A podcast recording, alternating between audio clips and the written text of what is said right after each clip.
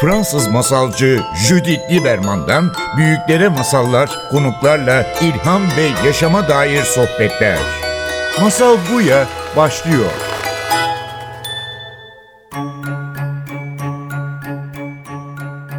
Masal Buya'ya hoş geldiniz ve bugün konuğum Özge Özdemir Vidin. Özge hoş geldin. Hoş buldum. Bir doktorsun, bir annesin. Aynı zamanda yani Viyana'da okumuş bir doktorsun ama uzun senelerdir Cerrahpaşa'da çocuk bölümünde çalışıyorsun. ve Uzmanlığını yapıyorsun. Ve de aynı zamanda bu masal bu ya da seni özel bir konuk yapan bir doktorsun. Çünkü masal anlatan bir doktorsun. Evet. Veya masal anlatan bir annesin. Bilmiyorum ikisi.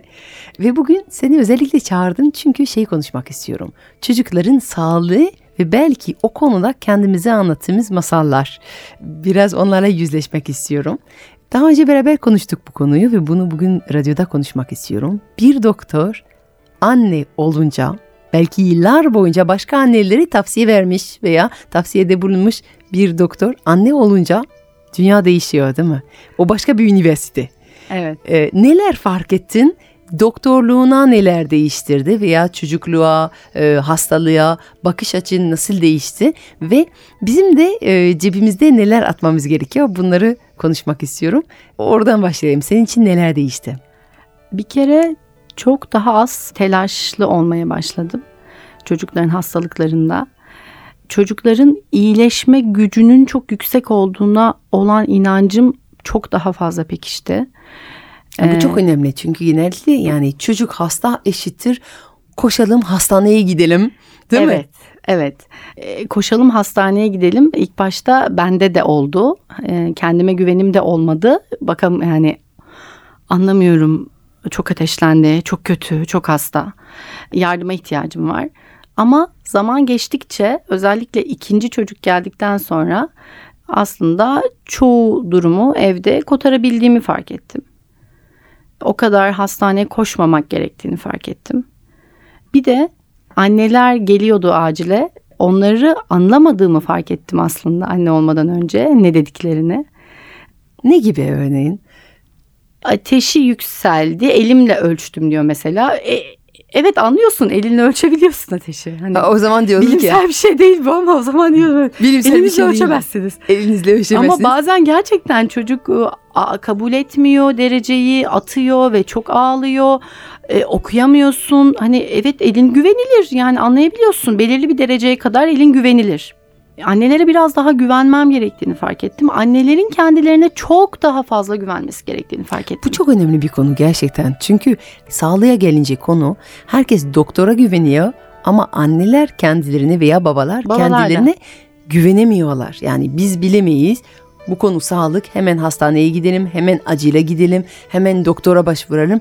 O söylesin söylemediği sürece hiç yani ben biliyorum benim hamilelik ve benim bebeğim var ve her konuda sürekli hemen bir doktora danışalım hemen bir doktora soralım işte her konu üzerinde bazen dur yani benim de bir bildiğim olabilir değil mi? Evet bir kere kişi en güzel kendi vücudunu kendisi tanıyor.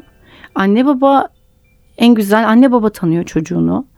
Ee, ama biz modernleştikçe, modern tıp daha çok hayatımıza girdikçe ve modern tıp iyice böyle e, dallanıp budaklanıp işte çocuk bölümüne ayrılması, çocuğun daha sonra daha küçük bölümlere ayrılması, onların daha da daha da küçük bölümlere evet, ayrılması. Çocuk kardiyoloji, ee, çocuk evet, yani. E, bu e, bizi aslında biraz e, şeyden uzaklaştırdı yani sağlık bir bütün, bedensel ruhsal, zihinsel olarak bir bütün yani sağlığı böyle tanımlıyoruz. Ama biz küçüldükçe, e, uzmanlaştıkça yavaş yavaş tüm dünyada bunu kaçırmaya başladık. O yüzden aslında bence bir çocuğun ilk doktoru annesiyle babası. Daha sonra çocuk doktoru gelir. Ama e, biz uzmanlaşıp biraz e, bi, bi, bizden de kaynaklanıyor yani hani çünkü sizin anlamadığınız bir dilden konuşuyoruz. Onu Doktor tercüme olarak. edemiyoruz size veya edecek kadar vaktimiz yok veya e, işte ne kadar uzmanlaşırsak etmemiz o kadar güçleşiyor. Çünkü biz artık o dilde düşünüp konuşmaya başlıyoruz. Ee, bir arada iletişimsizlik oluyor. Ve aynı zamanda çok önemli bir şeyden bahsediyorsun. Yani uzmanlaşıyoruz ve uzmanlar neye bakıyorlar? Hastalığa bakıyorlar. Ama uzmanlar bilmediği bir şey var o da hastasının ta kendisi. Çok sevdiğim bir doktor bana şey demişti. Hastalık yoktur, hasta var. Hasta. Hastaya bakmak lazım ama aslında bir doktor o hastayı ne kadar tanıyor? Bir çocuk geldiği zaman bir ofiste bir dakika, iki dakika kadar tanıyor. Ama annesi bu hastayı ne kadar tanıyor? Yani doğduğundan beri sürekli ona bakıyor. O yüzden gerçekten orada annelere özgüven vermemiz gerekiyor. Evet, doktorun hastalık tanıyor ama sen hastayı tanıyorsun ve çok önemli bilgileri, çok önemli gözlemlerin var. Sen biliyorsun çocuğun ne zaman değiştiğini, ne zaman farklı davrandığını ve daha önce neler yaşadığını, neler atlattığını sen biliyorsun ve hissedebiliyorsun değil mi? Evet ben onu mesela arkadaşlarım bana sorduğunda işte ne yapalım hangi doktora gidelim işte kalbi ağrıyor hemen kardiyolojiye mi gidelim işte bacakları ağrıyor ortopediye mi gitsek? Hayır bir çocuk için en iyi doktor onu doğduğundan beri takip eden doktordur. En yakın ulaşabileceğiniz hangi doktor varsa her zaman yani bir çocuğun bir tane doktoru olsun.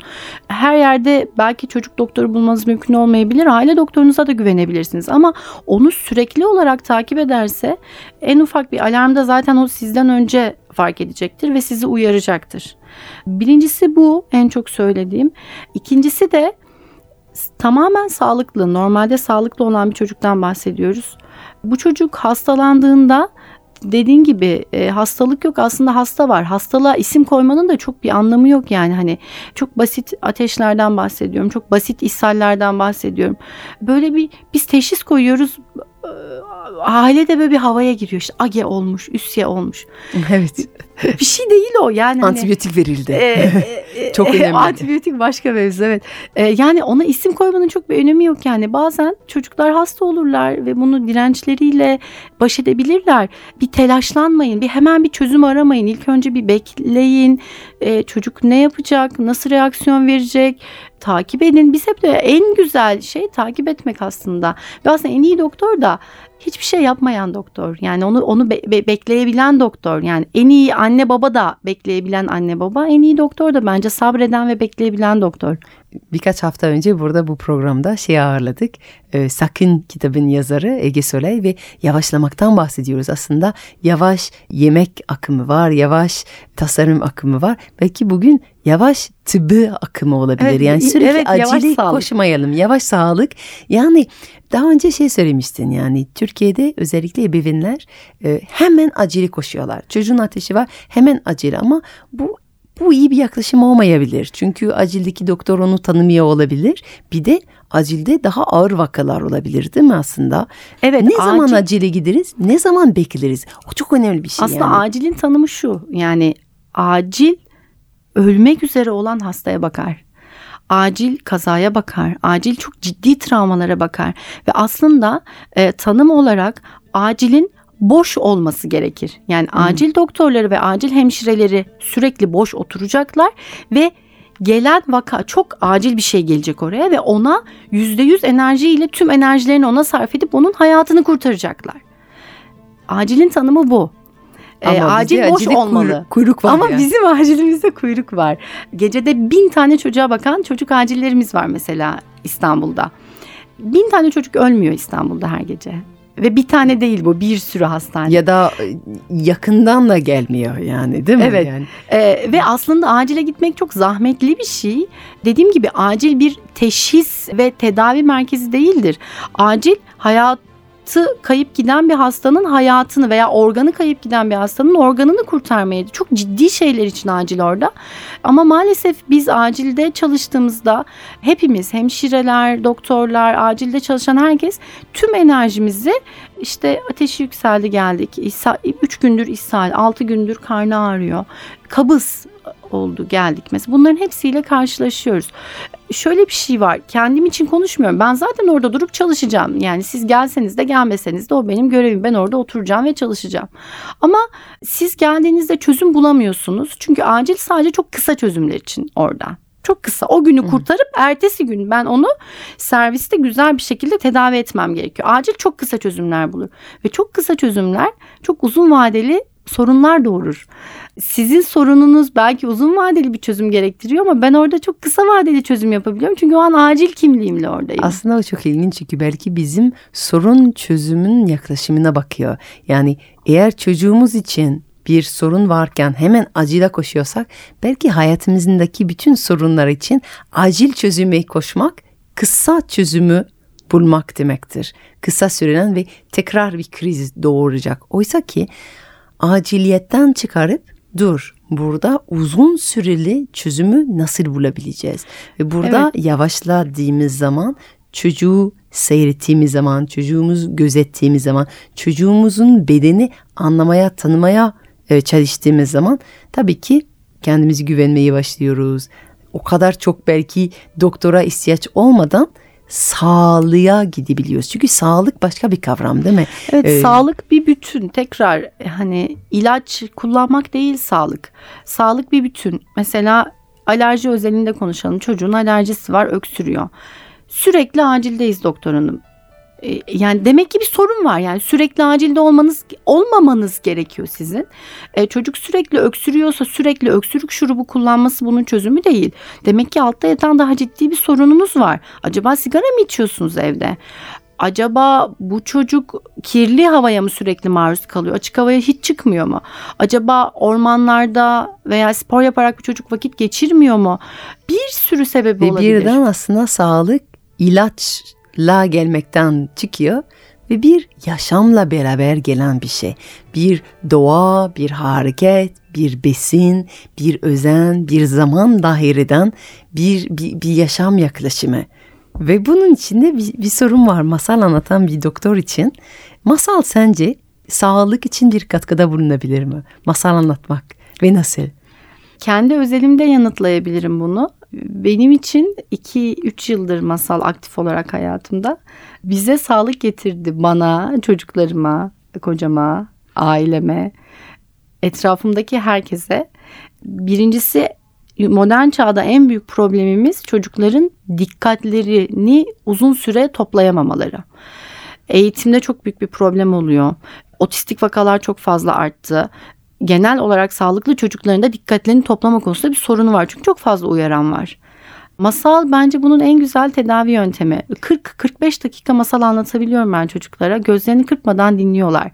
Aynı masalı devam ettirebiliyorum. Sonra masalı yarıda kesiyorum ve ertesi gün hatırlamak durumunda kalıyorlar ve hatırlıyorlar. Şuradan evet, devam edeceksin. Orada oradaydık ve bu çok ilginç değil mi? Çünkü şu an modern tıp bu söylediğin odaklayabilmek, hatırlayabilmek konusu bir hapla iyileştirmeye çalışıyor. Bir ilaçla iyileştirmeye çalışıyoruz. Kısa vadeli çözüm. Kısa vadeli bir çözüm. Yani diyoruz ki tamam çocukların işte bir buna bir teşhis koyalım. Bir odaklama sorunu, odaklama bozukluğu diyelim.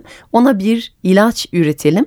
Oysa ki bakıyoruz ki belki masal anlatmamıştık belki. Odaklanmak için bir fırsat vermemiştik. Benim dört yaşında yeğenim artık çok büyüdü ama yıllar önce ona bir masal anlatmıştım.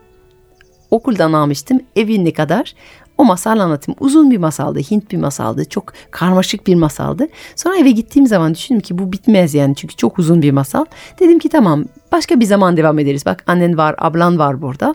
Onlar masalın başlangıcı bilmiyorlar. O yüzden bir daha geldiğim zaman anlatırım. Sonra bunun üzerinde Türkiye'ye döndüm. Aylar geçti. 6 ay sonra tekrar onun yanına geldim. Bana baktı bir şey dedi. Doktor Bitbay'ın başında neler gelmişti. En son oradaydık ve inanamadım. Bu kadar küçük bir çocuk 6 ay sonra ona söylemiştim. Bu masal bitireceğim sonra bitireceğim demiştim. Hiç unutmadı. Yani affetmez o konuda. Demek ki yaşamamızla beraber sağlık getirebiliyoruz. Yani bazen hapla veya ilaçla aradığımız olan bir şey. Belki evet. yaşam türümüzde bazı şeyler getirerek e, evet. e, yapabiliriz. Ee, özellikle çocuğun kronik bir hastalığı varsa yani bir çare alıyorsak ve bulamıyorsak ve 20 doktor gezdiysek e, bu normal bir şey değil. Yani 20 doktorun 20'sinin kötü doktor olarak lanse edip etiketlemek yerine hani geri dönüp ya 20 tane doktor geziyorum ve bir sorunum var ve hala çözüm bulamadım. O zaman dönüp bir bakmak lazım yani sorun bende olabilir mi acaba doktorlarda değil de. Bende veya yani belki etrafımda yaşam koşullarımızda çocuğun hayatında bir sorun olabilir mi? Evet. Belki de bu yani hani bir, bir çuval ilaç için, kullanmak değil. Sağlık bulmak için denge bulmak gerekiyor ve bu denge çoğu zaman hayatımızda ilk önce kurmamız gerekiyor. Evet. Evet. Özge Özdemir sana çok teşekkür ederim. Rica ederim.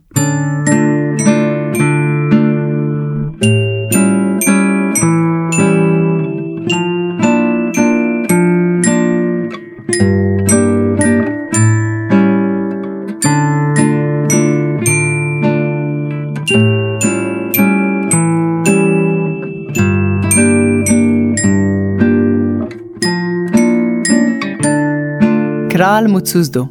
Hayatındaki en güzel şeylerin lezzeti kaçmıştı.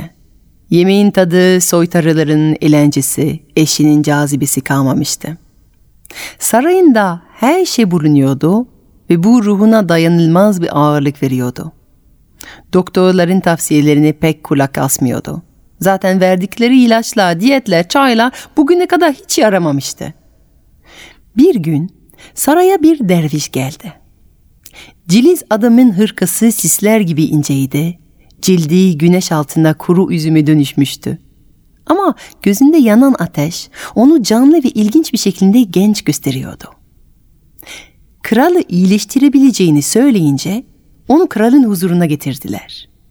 Heybesinden bir taş leğen çıkarttı. Onu su ile doldurdu ve kralın yaklaşıp suyun yüzeyine bakıp ne gördüğünü söylemesini rica etti. Kral yaklaştı, leğen üstünde eğilip sıkılmış bir sesle sadece kendini gördüğünü söyledi.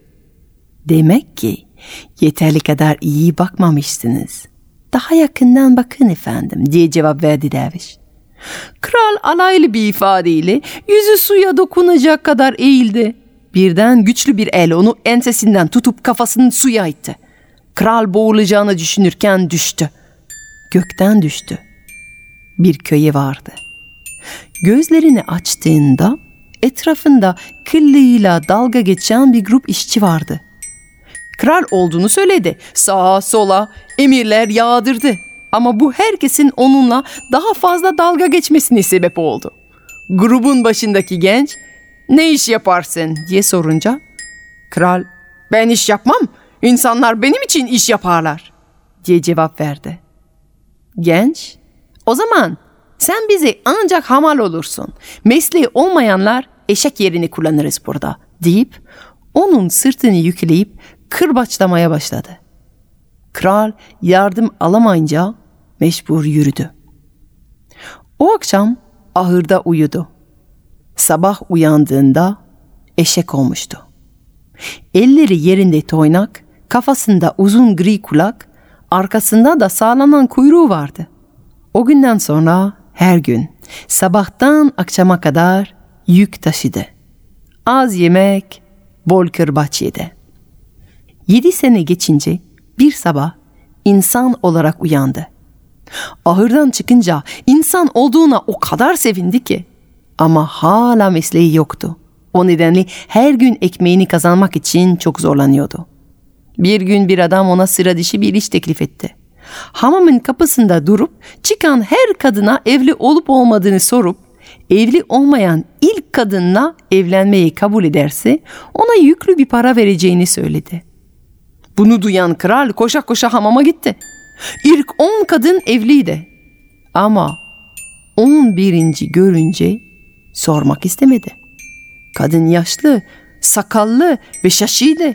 Tek bir dişi vardı alt çenesinde ve ağzından salya akıyordu.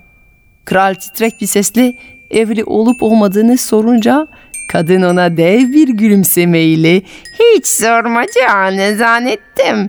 Gel buraya yakışıklıyım diyerek onu boynundan yakaladı. Kral kendini özgürleştirmek için kadını geriye itti.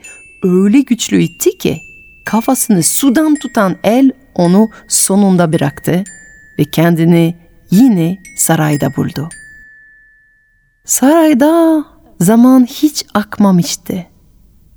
Derviş mütevazi bir gülümsemeyle ona "Peki şimdi efendim suda ne gördünüz?" diye sorunca kral asılmaktan kurtulmuş bir mahkum gibi ona sarılıp kalbinin en derinden gelen bir mutluluk çilliği attı. O gün bugün kral hayatın lezzetiyle birlikte gelen neşe içinde yaşadı.